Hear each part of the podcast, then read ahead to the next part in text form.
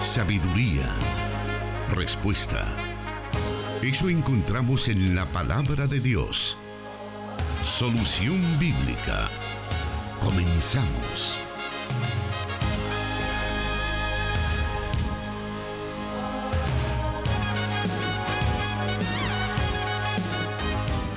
Estamos agradecidos con nuestro Dios porque nos da la oportunidad de llegar allí donde usted se encuentra disfrutando de nuestra programación y en estos momentos del programa Solución Bíblica que martes a martes llevamos a usted para que juntos podamos escuchar las respuestas que la palabra de Dios nos da a diferentes situaciones o circunstancias que estemos atravesando o hacia algunas preguntas, algunas dudas que surgen de repente en el estudio que realizamos todos los días de las Sagradas Escrituras y hay algunas cosas que necesitamos eh, un apoyo para poder comprender, pues aquí lo puede encontrar en Solución Bíblica. Y ya se encuentra con nosotros el anfitrión de este programa, el pastor Jonathan Medrano, y le damos la bienvenida.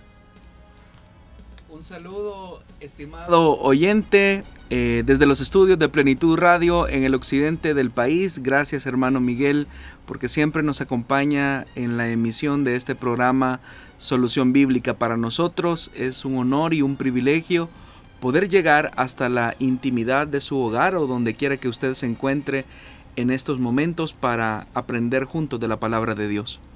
Y estamos transmitiendo a través del 98.1 FM para Santa Ana, Plenitud Radio, enlazados con 100.5 FM para todo El Salvador.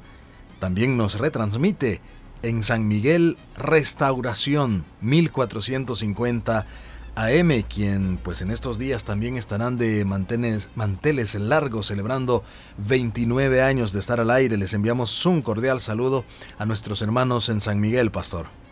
Sí, eh, son 29 años proclamando el mensaje restaurador de Jesucristo y nos unimos a esta celebración en la que Dios en su misericordia les permite llegar a este aniversario.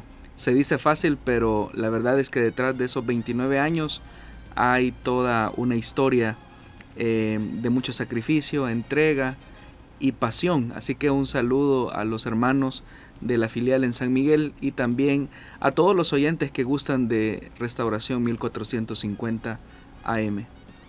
Y por supuesto queremos saludar a nuestros hermanos en Guatemala, en el occidente. Allí están pendientes de nuestra señal a través del 89.1 FM Cielo. Esta emisora que pues hubo un momento especial en la transmisión de este programa cuando eh, pues nos solicitaron poder unirse con nosotros y así poder llegar a su audiencia con todas estas respuestas de las Sagradas Escrituras y que según nos comentan a través de algunos mensajes que nos envían, también son edificados por medio de, de estas respuestas. Así que vamos entonces esta tarde a comenzar con nuestro programa claro, leyendo la primera de todas las preguntas que tenemos. Y si usted se recuerda, si usted es seguidor de este programa, la semana pasada al final estábamos eh, en una de las una pregunta respecto a la versión o más bien a la traducción de eh, como la conocemos NBI de las Sagradas Escrituras sobre un oyente que nos había preguntado al respecto, pero quedamos todavía o quedó en el tintero poder eh, mencionar algunos aspectos más. Así que vamos entonces a darle eh, continuidad a esa, a esa pregunta para que podamos escuchar más ampliamente la respuesta. Algunas personas han señalado que la NBI omite doctrinas fundamentales de la fe cristiana. Algunas se aventuran a decir que incluso la NBI es muy suave en contra del pecado homosexual ¿Qué podemos decir al respecto de, todos estos comentarios, pastor? Bueno, efectivamente, hermano Miguel, la semana pasada cerrábamos el programa diciendo que la NBI está basada en una familia de testigos o manuscritos que muchos eruditos consideran más confiables que el Textus Receptus, que es de donde se basa la traducción Reina Valera. Y eso pues explica en alguna medida las diferencias entre las versiones, eh, como entre la NBI y la Reina Valera propiamente.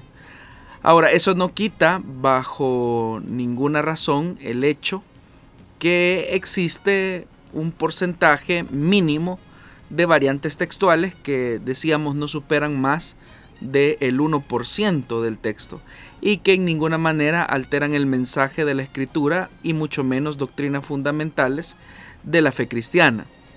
Ahora, aunque algunas personas han propagado en internet la mentira o el mito que la NBI es más ligera en su descripción, como por ejemplo en el pecado de la homosexualidad, la verdad es que la forma en que traduce la NBI algunos textos que hacen referencia a este pecado eh, no nos deja espacios para dudas. Por ejemplo, en Romanos capítulo 1, versículo 26 y 27, la NBI lo traduce de la siguiente manera. Por tanto, Dios los entregó a pasiones vergonzosas. En efecto, las mujeres cambiaron las relaciones naturales por las que van contra la naturaleza. Asimismo, los hombres dejaron las relaciones naturales con la mujer y se encendieron en pasiones lujuriosas los unos con los otros.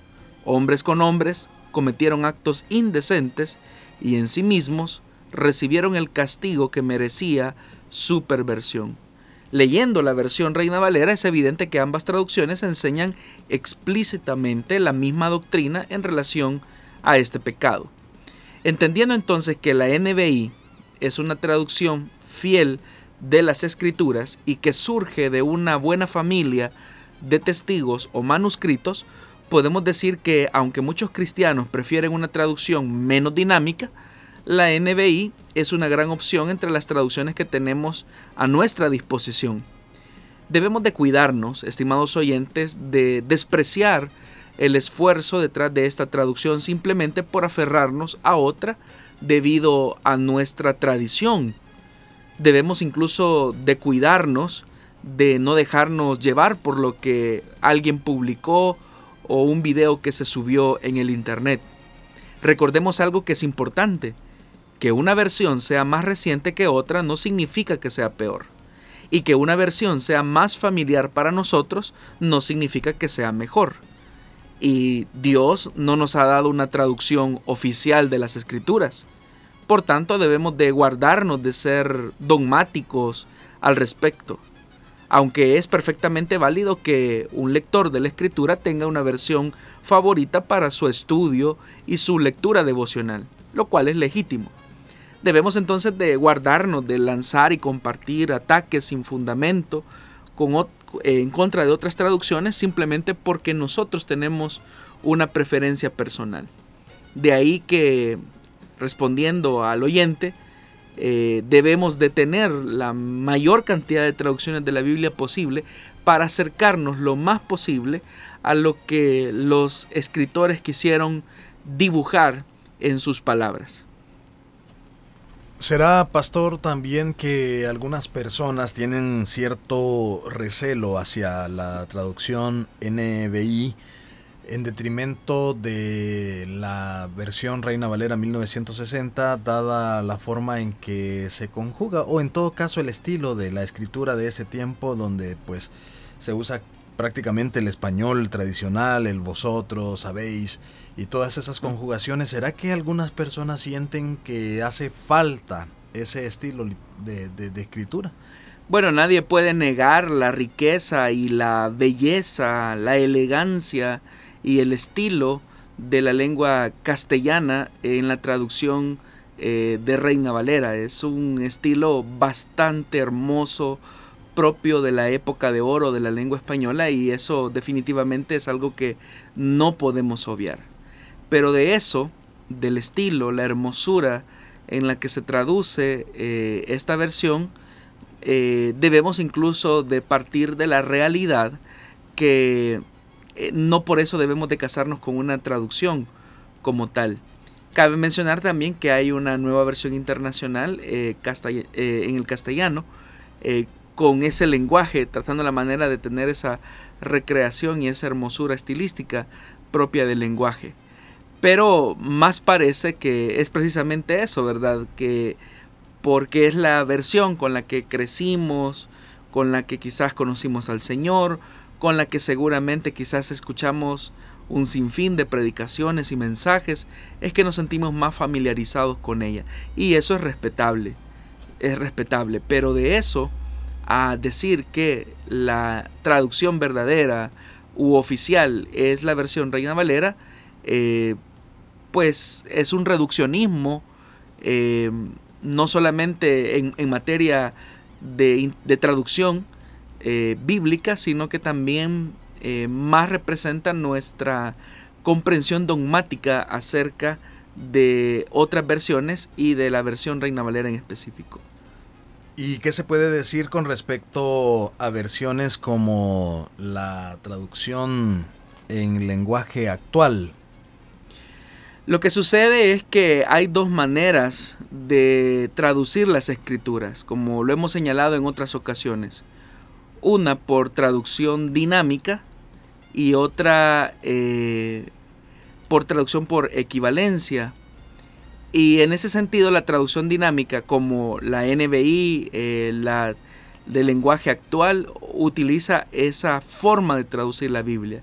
Es decir, hacer que la escritura sea lo más accesible a la comprensión del lector.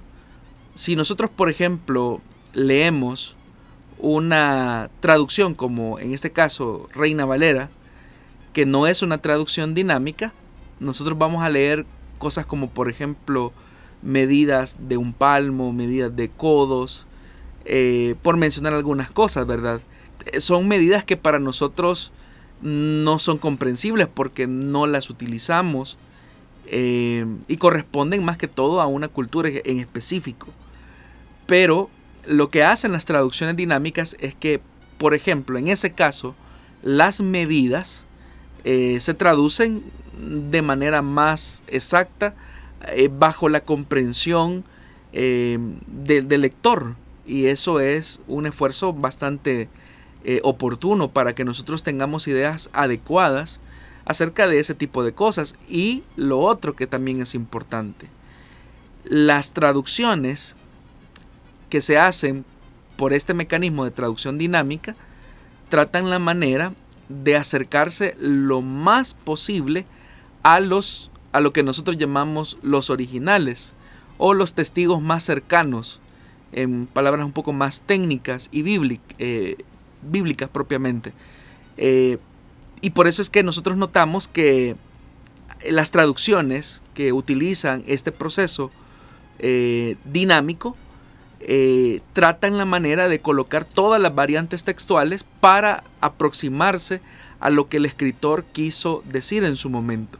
De ahí, por ejemplo, que hacíamos algunas reflexiones la semana pasada acerca de algunos textos. Por ejemplo, en el caso de la NBI, la NBI es muy directa en decir que Jesús es Dios cuando se refiere a textos como los que se encuentran en el Evangelio de Juan. Y mencionábamos, por ejemplo, el caso de Juan capítulo 1, versículo 18. La Reina Valera, como es su traducción, está basada en lo que se conoce como el Textus Receptus. Ese texto dice, a Dios nadie le vio jamás. Y dice, el unigénito Hijo que está en el seno del Padre, Él le ha dado a conocer. Pero una traducción eh, dinámica como la NBI, y que tiene mm, el texto crítico como su fundamento de su traducción, es más directa y dice, a Dios nadie lo ha visto nunca. El unigénito, y dice determinantemente que es Dios y que vive en unión íntima con el Padre, nos lo ha dado a conocer. Es decir, uno nota que en esta traducción hay, una, hay un énfasis más directo, sin ningún temor, de afirmar que Jesús es Dios. Pero esta afirmación de decir que Jesús es Dios no nace de la intencionalidad de los traductores, sino que nace de las, de la, del texto griego propiamente. Y ahí decíamos, por ejemplo, que en el texto crítico, el texto crítico, eh, si tuviéramos un poco de conocimiento acerca del griego, dice monógenes teos, que significa Dios unigénito mientras que los textos posteriores, es decir, el Textus Receptus, eh, decíamos que decía monógenes huíos, eh, que significa hijo unigénito. Y esa es una diferencia importante y muy marcada porque las traducciones dinámicas, como en este caso la NBI, no tienen ningún temor en afirmar y decir que Jesús es Dios, porque hay más testigos o manuscritos que coinciden en esta eh, forma para que se, eh, se traduzca el texto como lo tenemos ahora. Y la traducción en lenguaje actual es una traducción que eh, sigue también el mismo proceso de traducción dinámica. Una cosa más con respecto a este tema y algo que usted mencionaba acerca de poder tener a la mano, poder estudiar las diferentes versiones de la escritura o las diferentes traducciones que existen esto incluye que se pueda también tener en cuenta eh, leer algunas de esas traducciones que nosotros conocemos o las denominamos católicas. Es que ese es el punto, que eso que nosotros eh, llamamos una eh, Biblia católica es, es, un, parte más que todo del prejuicio anticatólico que la iglesia evangélica y algunos sectores de la iglesia evangélica y protestante tienen. La Biblia es la Biblia como tal, es parte de la fe cristiana eh, universal. Entonces las traducciones como por ejemplo eh, traducciones como la versión latinoamericana, la Biblia Jerusalén, la Biblia de nuestro pueblo, eh, son traducciones muy buenas, muy buenas. Y no porque los esfuerzos provengan de casas traductoras católicas debemos de menospreciarlas. Es verdad que en estas traducciones hay libros eh, que como iglesias protestantes y evangélicas no consideramos como inspirados, pero eso no significa que nosotros debamos de despreciarlos o verlos de menos. De hecho que estos textos eh, como tal eh, deuterocanónicos lo que hacen es ampliar nuestra cultura de la conmovisión y la comprensión religiosa en el que estos libros de la Biblia surgieron, o en esos libros del segundo canon surgieron, que dicho sea de paso obedecen a lo que se conoce como el canon alejandrino. Eh, las traducciones protestantes y evangélicas siguen lo que se conoce como el canon palestinense, que, donde se reconocen los 66 libros que nosotros consideramos como palabra de Dios inspirada. En tanto que las traducciones católicas eh, utilizan el, canon alejandrino. Y es por eso que uno nota esa variante en los libros que componen eh, la Biblia, pero eh, son, sirven para el tema de conocimiento y cultura general. Aunque nosotros pues conocemos y sabemos que no son textos inspirados, sino que pertenecen a lo que se conoce como el segundo canon. y como tal pues deberían de ser aprovechados para conocerlos.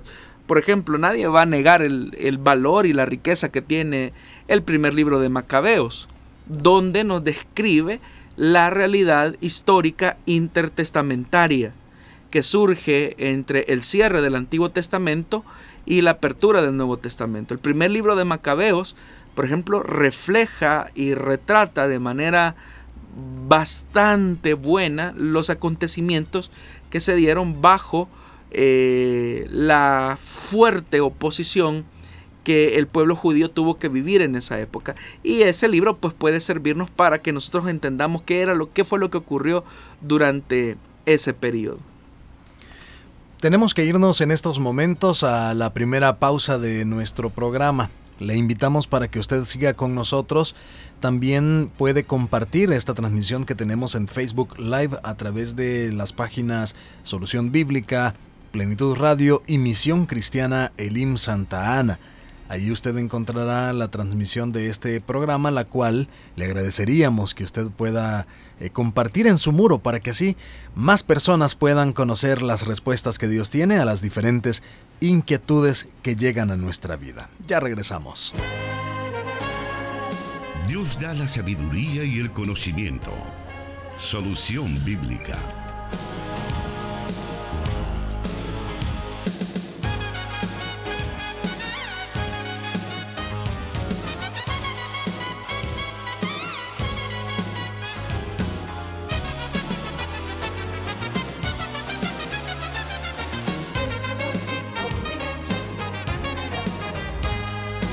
también agradecemos a todos nuestros oyentes que están reportándose con nosotros por los diferentes medios que tenemos habilitados, tanto a través de WhatsApp con el número de restauración y de Plenitud Radio y también a través de la transmisión que tenemos en Facebook Live.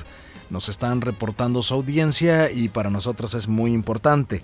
Más adelante daremos lectura a algunos de esos mensajes y la invitamos para que usted pueda mencionarnos, pueda contarnos dónde nos está escuchando. Ese es un detalle importante para nosotros, saber dónde usted nos está sintonizando, dónde nos está viendo también a través de esta transmisión por medio de eh, Facebook y también por Internet.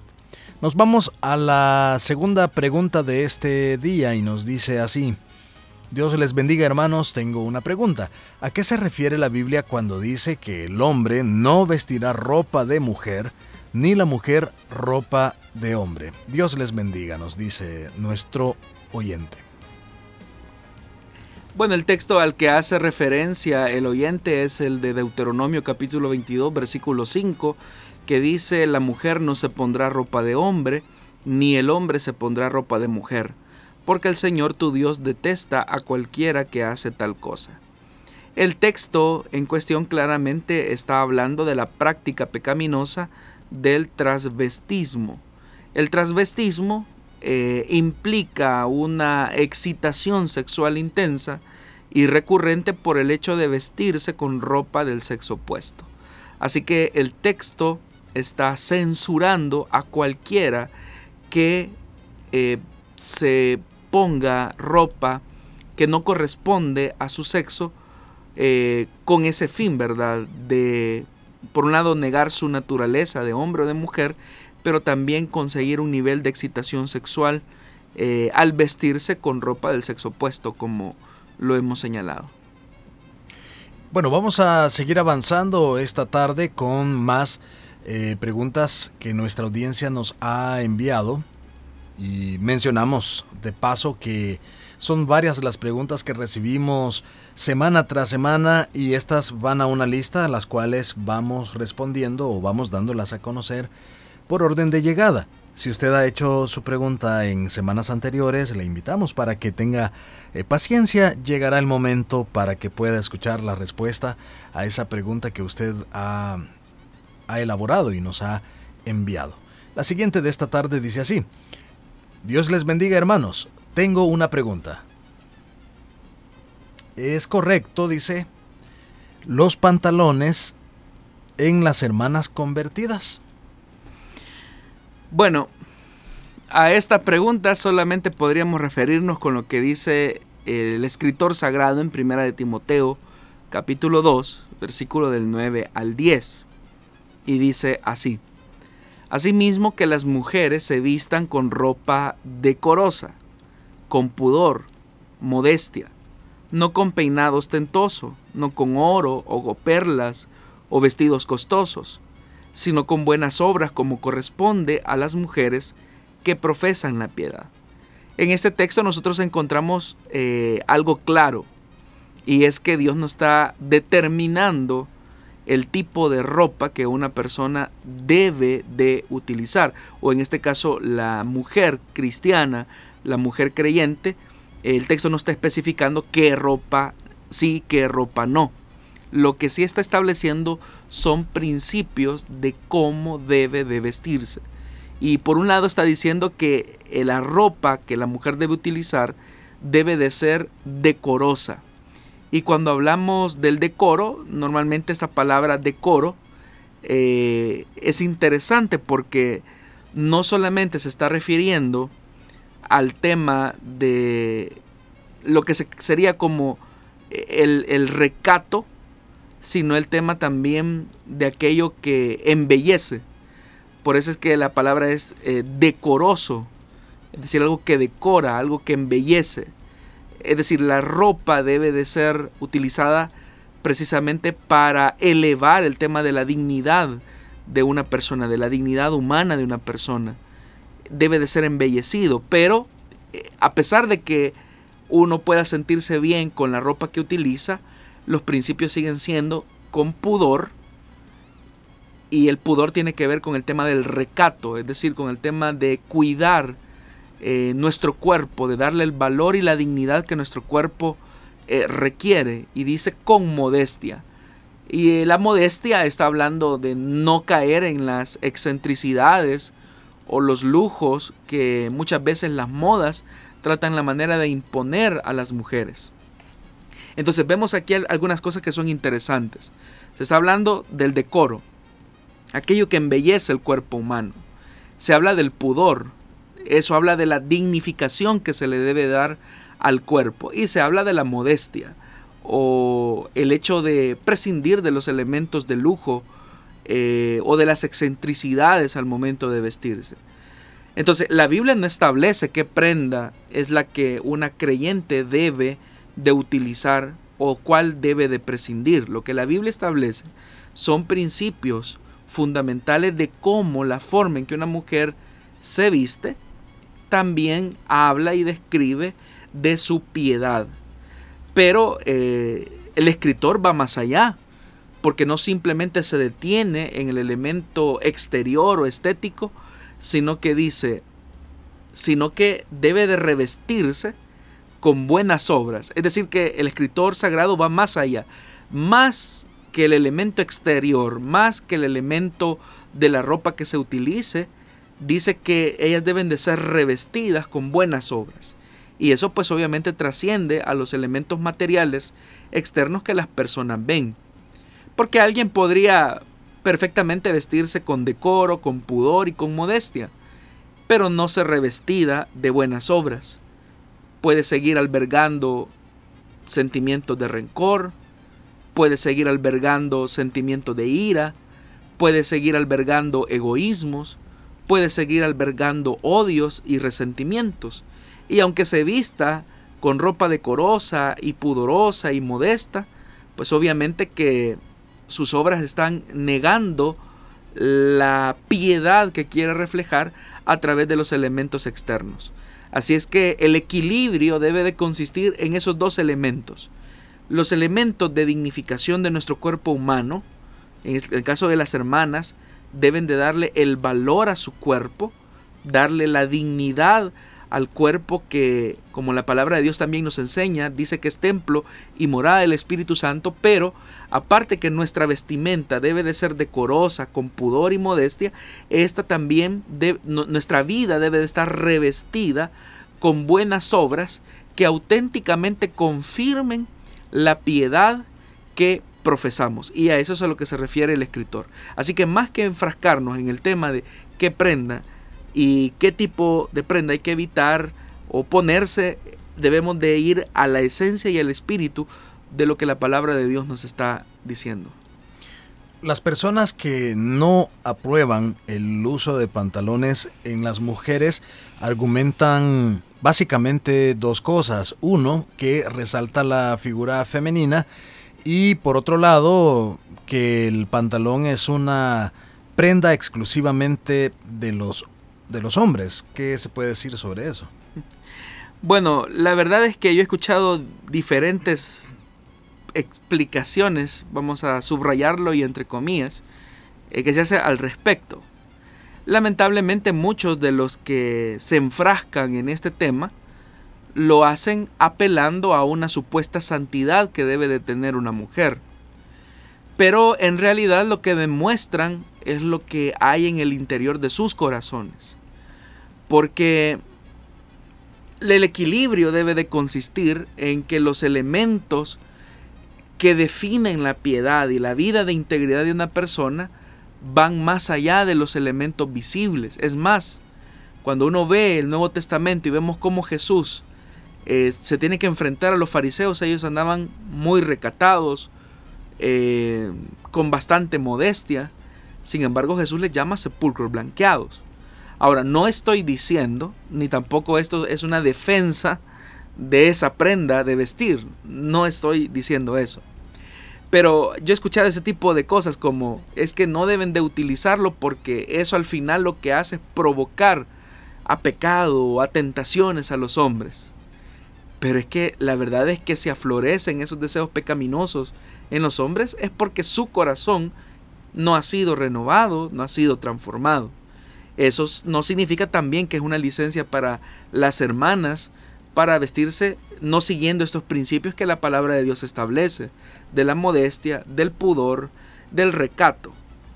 Así es que uno debe de tener un cuidado. Y lo otro, decir que hay el pantalón es, exclusivo eh, del hombre, eh, debemos de ubicarnos. ¿Cómo le vamos a pedir, por ejemplo, a una hermana que trabaja como enfermera y que se dedica a las labores hospitalarias eh, y debido a las emergencias que se atienden, ella necesita tener un, poco más de desplazamiento, de andar más cómoda. Y ella dice, yo me siento cómoda con el uso del pantalón. Es algo que se debe a temas de su trabajo personal. Así es que nosotros debemos de tratar la manera de evitar ese tipo de interpretaciones que muchas veces obedecen más a las ocurrencias de los predicadores, más que al espíritu y a la enseñanza de la palabra de Dios. Eh, como repito, yo no estoy ni defendiendo, ni mucho menos tampoco estoy eh, desacreditando el uso de tal o cual ropa. Tenemos un, elemento fundamental, lo que la palabra de Dios nos está diciendo, que la vestimenta de la mujer debe de ser decorosa, pudorosa, con recato, y también tenemos el Espíritu Santo eh, dentro de nosotros, que es el que nos va delineando los límites eh, naturales, ¿verdad? Eh, yo creo que hay muchas mujeres, ¿verdad?, que pueden utilizar falda, por ejemplo, y no se visten de manera decorosa ni con pudor, ¿verdad? Así es que más que definir qué prenda sí y qué no, repito, volvamos al espíritu y a la esencia de la escritura y de la enseñanza cristiana que nos indica la manera en que también profesamos nuestra auténtica piedad más de los más que los elementos externos en aquellos que tienen que ver con el corazón.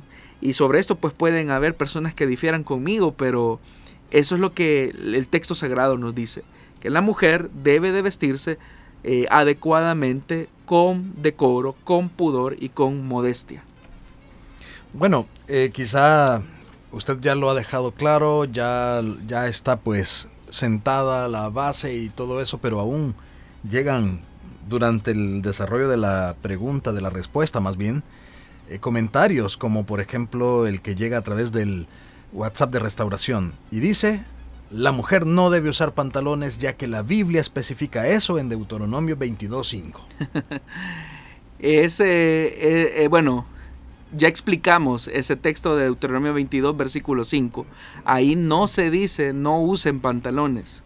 O sea, ¿en qué parte de la Biblia lo dice? No lo leo no lo leo, no está.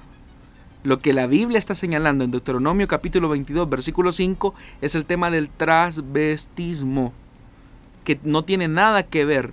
El hacer ese tipo de análisis del texto es anacrónico completamente. Es decir, ninguna interpretación exegética y hermenéutica seria pasaría ese análisis. No lo pasa porque es un anacronismo completo, es tratar la manera de interpretar los textos bíblicos desde nuestra cultura, desde nuestra realidad, desde nuestra cultura evangélica salvadoreña del siglo XXI, eh, del año 2020. Es decir, es analizar un texto partiendo de nuestra realidad. Y eso es un prejuicio bíblico. Es un prejuicio bíblico porque estoy leyendo la Biblia con mis lentes y no con los lentes que el escritor sagrado quiere entendernos. Como les repito, ¿qué es lo que la Biblia sí establece? Lo que la Biblia establece es que la forma de vestir de una mujer debe de ser con decoro, con pudor y con modestia. Pero no me extrañaría eh, ese tipo de comentarios precisamente porque esa ha sido lamentablemente la exégesis superficial que se le han hecho a los textos para avalar mis criterios machistas en muchos de los casos e imponerlos, ¿verdad?, eh, a la mujer. Obviamente, repito e insisto, la Biblia sí establece cuáles deben de ser las bases, los fundamentos de cómo una mujer debe de vestirse. Pero la Biblia no dice no ocupen pantalón ni tampoco la Biblia dice utilicen este tipo de ropa o utilicen este tipo de tela. Y fíjense que alrededor de esto, estimado oyente, hermano Miguel, hay muchas denominaciones incluso que yo no sé si todavía existen, pero, pero que incluso establecen hasta los colores de la ropa que las mujeres deben de utilizar. Tienen que ser colores tonos pasteles. Eh, por ejemplo, celestes, rosados, beige, blancos. Y tienen que ser tonos suaves. Tonos suaves. Eh, de hecho que hay comunidades, ¿verdad?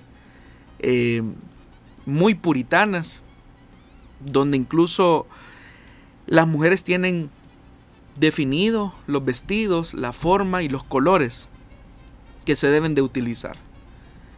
Pero eso parte de la interpretación, como ya lo dije, superficial de los textos.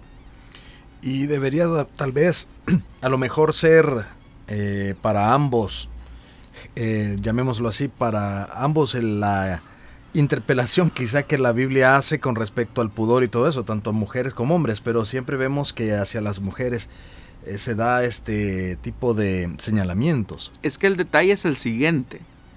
Desde los púlpitos eh, se ha señalado, se ha visto a la mujer como la incitadora del pecado sexual en el hombre.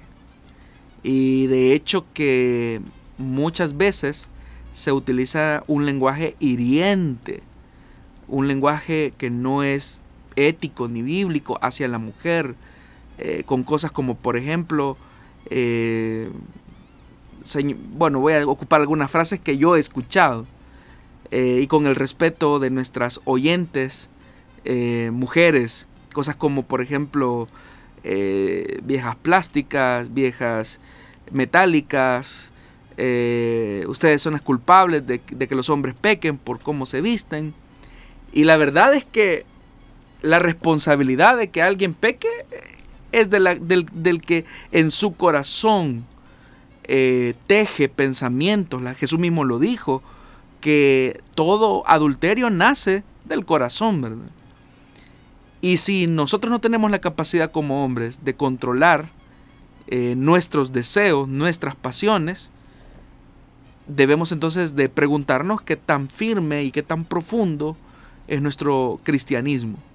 Y lo otro, la modestia, el pudor y el recato no es solamente hacia la mujer, es también hacia el hombre. Porque muchas veces se ve a la mujer como el centro de la vanidad, como de la malicia y de la coquetería. Pero realmente uno puede ver como hay hombres también que son vanidosos, que son coquetos, que se visten indecorosamente. Y parte del decoro es aprenderse a vestir de acuerdo a la edad. Pero uno ve, por ejemplo, hombres de 55 años que se quieren vestir como muchachos de 17. Y eso no es decoroso. Y eso va en contra de lo que el principio bíblico está estableciendo. O hombres que, verdad, eh, exhiben sus cuerpos. Y uno no lo ve como, como nada extraño, ¿verdad? Y nadie censura eso. Pero si es una mujer, sí se hace.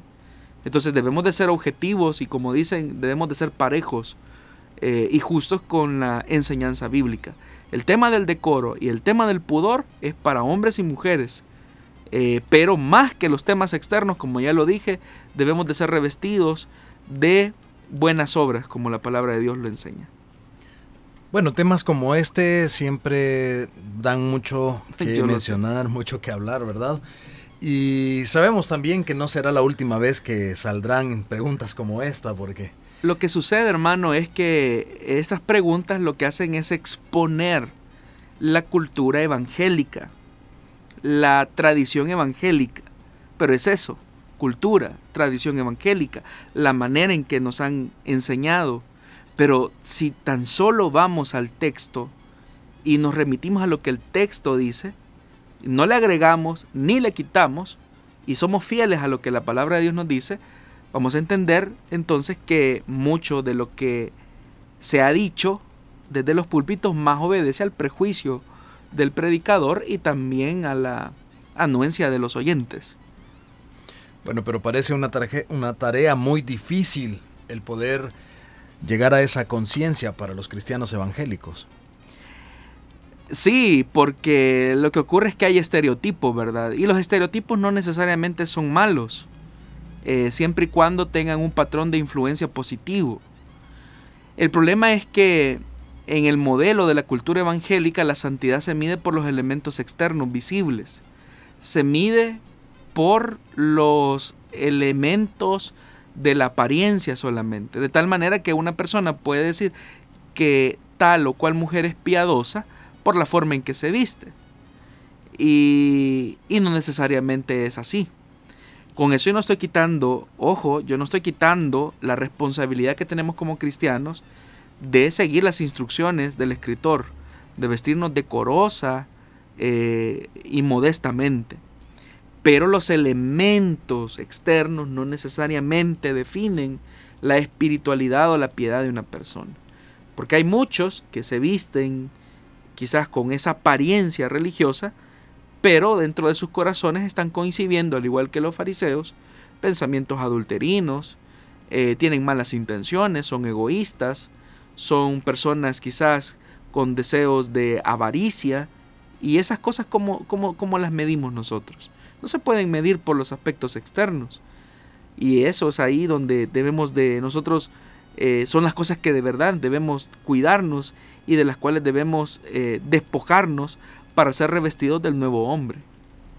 Muy bien, vamos a continuar esta tarde con el programa Solución Bíblica. Gracias por estar con nosotros, eh, escuchando este programa y disfrutando de cada una de estas respuestas. Vamos a irnos en estos momentos a una muy breve pausa y volvemos para seguir escuchando más preguntas.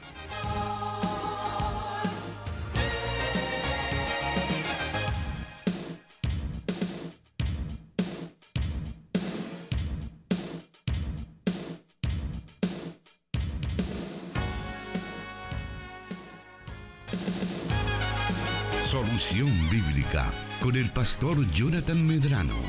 Desde Plenitud Radio 98.1 FM en Santa Ana, enlazada con Restauración 100.5 FM.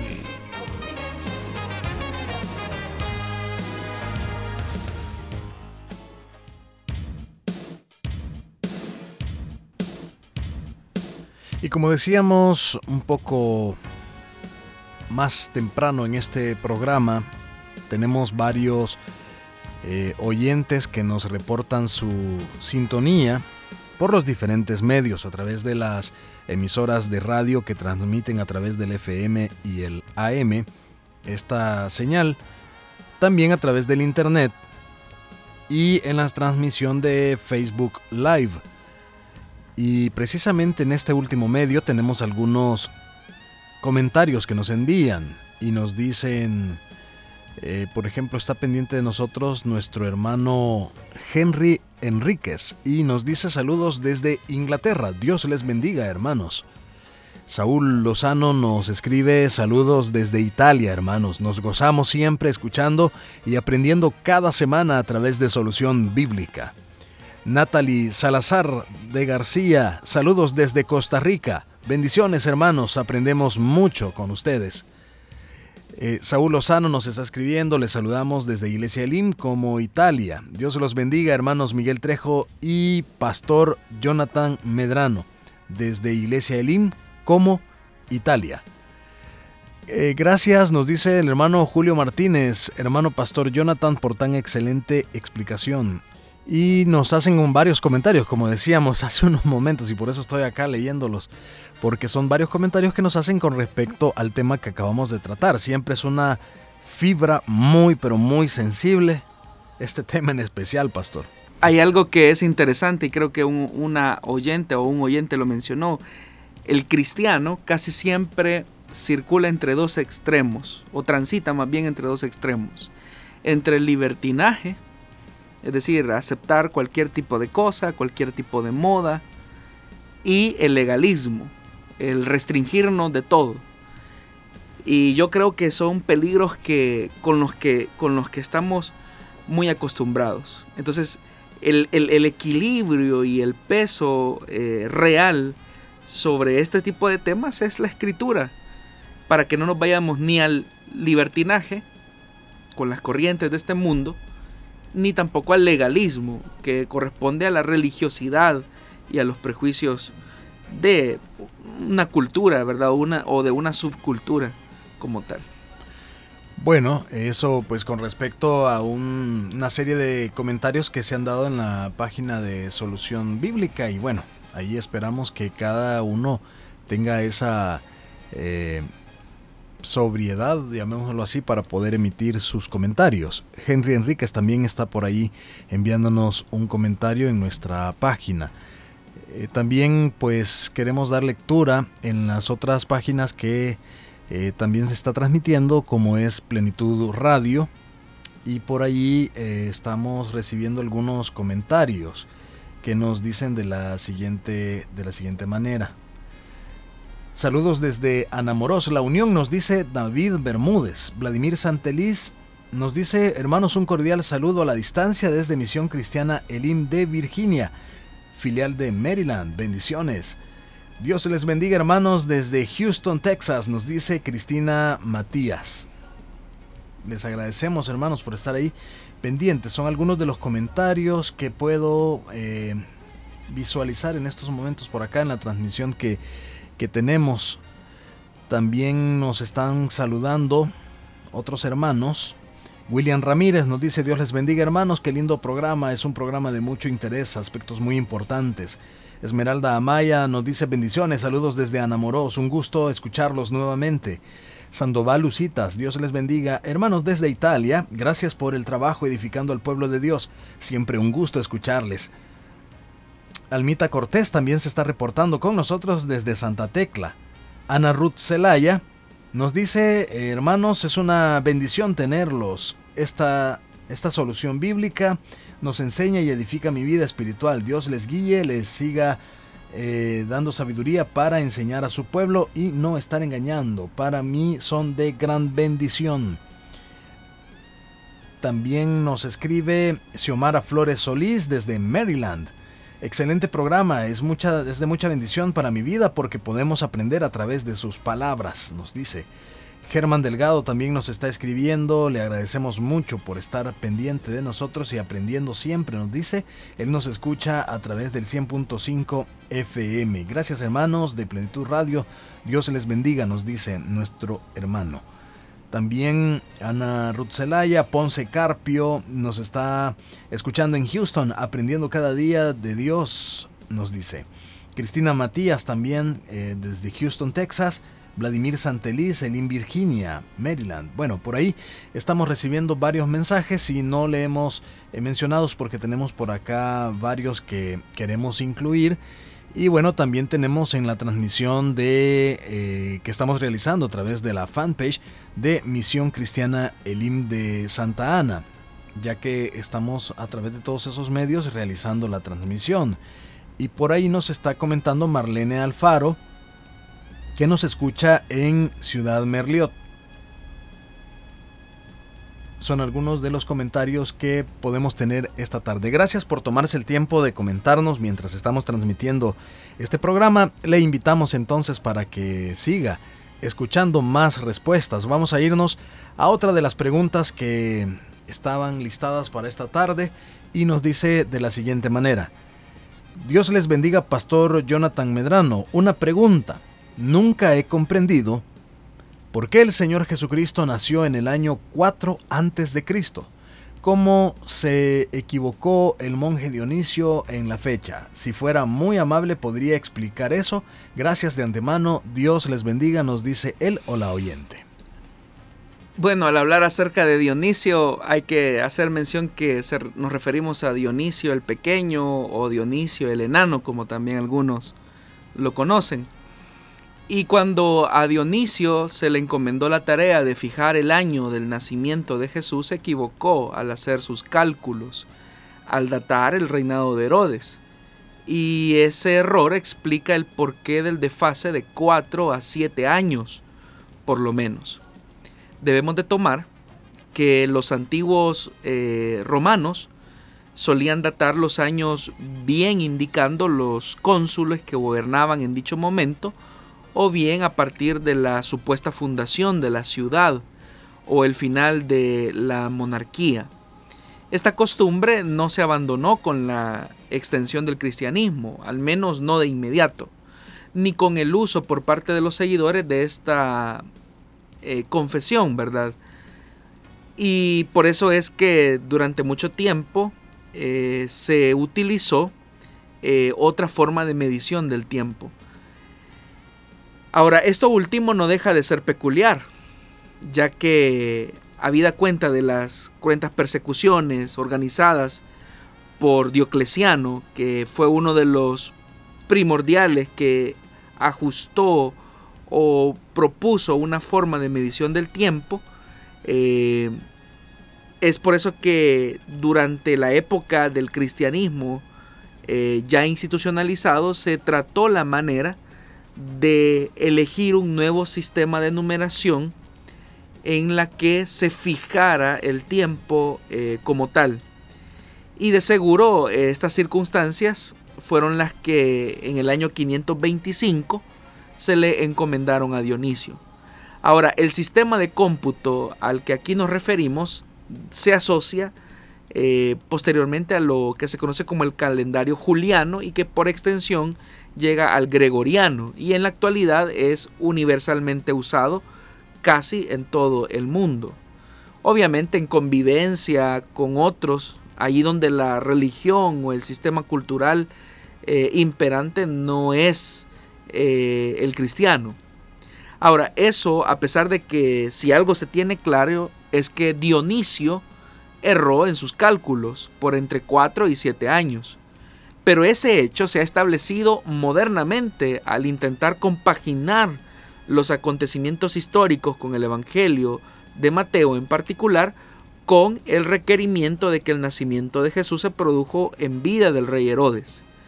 Antes de esta división de la historia, eh, la humanidad se regía por la era dioclesiana, por este sistema de medición al que hemos hecho referencia. Esto es que aquella era eh, ponía un punto de partida en el cómputo de los años de fundación de la ciudad de Roma, que es el punto, digamos, de inflexión de ese sistema eh, de datación con otro evento más importante que fue el del nacimiento de nuestro Señor Jesucristo. Entonces, gracias a Dionisio, el punto central de la historia se movió de Roma a Jesucristo, porque ya dijimos que en el mundo eh, helénico propiamente se fijaba como el año 1 desde la fundación de Roma, la ciudad de Roma, pero gracias a Dionisio, el punto central de la historia ya no se movió en la fundación de la ciudad, sino que se inclinó hacia Jesucristo. Entonces eso marcó eh, un antes y un después. Ahora, pese a sus minuciosos cálculos, como ya lo dije, Dionisio cometió un error de entre 4 y 7 años en la fecha del nacimiento de Jesús. La prueba es que Herodes ya llevaba entre 4 a 7 años de muerto cuando nació el Mesías según Dionisio, pero el monje jamás supo eh, su equivocación. Y estamos hablando de Herodes el Grande. Y por eso es que encontramos ese error. Además que Dionisio eh, no proveyó lo que nosotros conocemos, ¿verdad? No proveyó un año cero de partida, porque no conocía el cero como una, un factor numérico a considerar.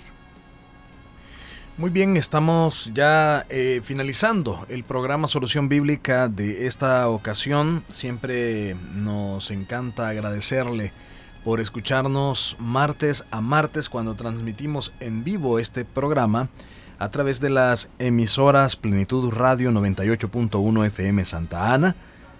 Para todo El Salvador transmitimos a través de 100.5 FM Restauración y para la zona oriental de El Salvador transmitimos por 1450 AM Restauración San Miguel. También estamos llegando al occidente de Guatemala a través de Cielo FM 89.1 y a todos pues nuestros oyentes un saludo muy especial también a quienes se comunican con nosotros en el momento de la transmisión por Facebook Live, para quienes nos envían también sus mensajes posteriormente, a todos ellos un saludo a la distancia y gracias por estar siempre pendientes de esta señal y de este programa. Queremos mencionar algunos eh, comentarios que nos enviaron también a través del WhatsApp de restauración y por ahí nos estaban eh, saludando, enviándonos algunas consultas, una específicamente acerca de la salvación de los niños. Eso nos están preguntando, vamos a incluir esa pregunta en la lista que tenemos y Dios mediante, más adelante y muy pronto vamos a estar escuchando esa respuesta. Pastor Jonathan, siempre le agradecemos por estar con nosotros y compartiendo también todas esas respuestas que a las preguntas que nuestros oyentes nos envían. Gracias hermano Miguel por acompañarnos martes a martes y a nuestra audiencia que siempre nos honra con su preferencia para aprender junto a nosotros de la palabra de Dios. Es importante que permitamos que la escritura nos hable en todo tiempo y en toda circunstancia. Y cuando la duda muchas veces embarga nuestra mente, la palabra de Dios siempre tendrá una respuesta oportuna para cada una de esas inquietudes. Así es que si el Señor no ha venido y nos presta la vida, nos volveremos a encontrar en otra emisión de su programa Solución Bíblica. Y si desea escuchar las, eh, estos programas, posteriormente este y todos los demás programas estarán colocados en las plataformas de SoundCloud y Spotify para que pueda estar escuchándonos ahí en su casa o cuando ya usted tenga la disposición del tiempo para escuchar algún comentario, alguna, algún dato que usted desea tomar nota, pues ahí están entonces esas, eh, esas, esas plataformas para que usted pueda posteriormente escuchar el programa Solución Bíblica. Si Dios así nos lo permite, estaremos nuevamente con usted la próxima semana en vivo a las 5 de la tarde, hora de El Salvador. Y bueno, que Dios le proteja, que Dios le bendiga grandemente.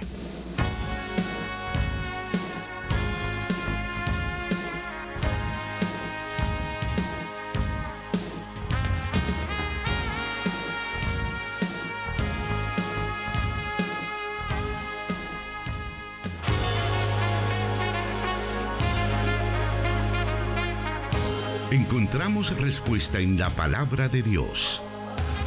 Solución Bíblica. Hasta el próximo programa.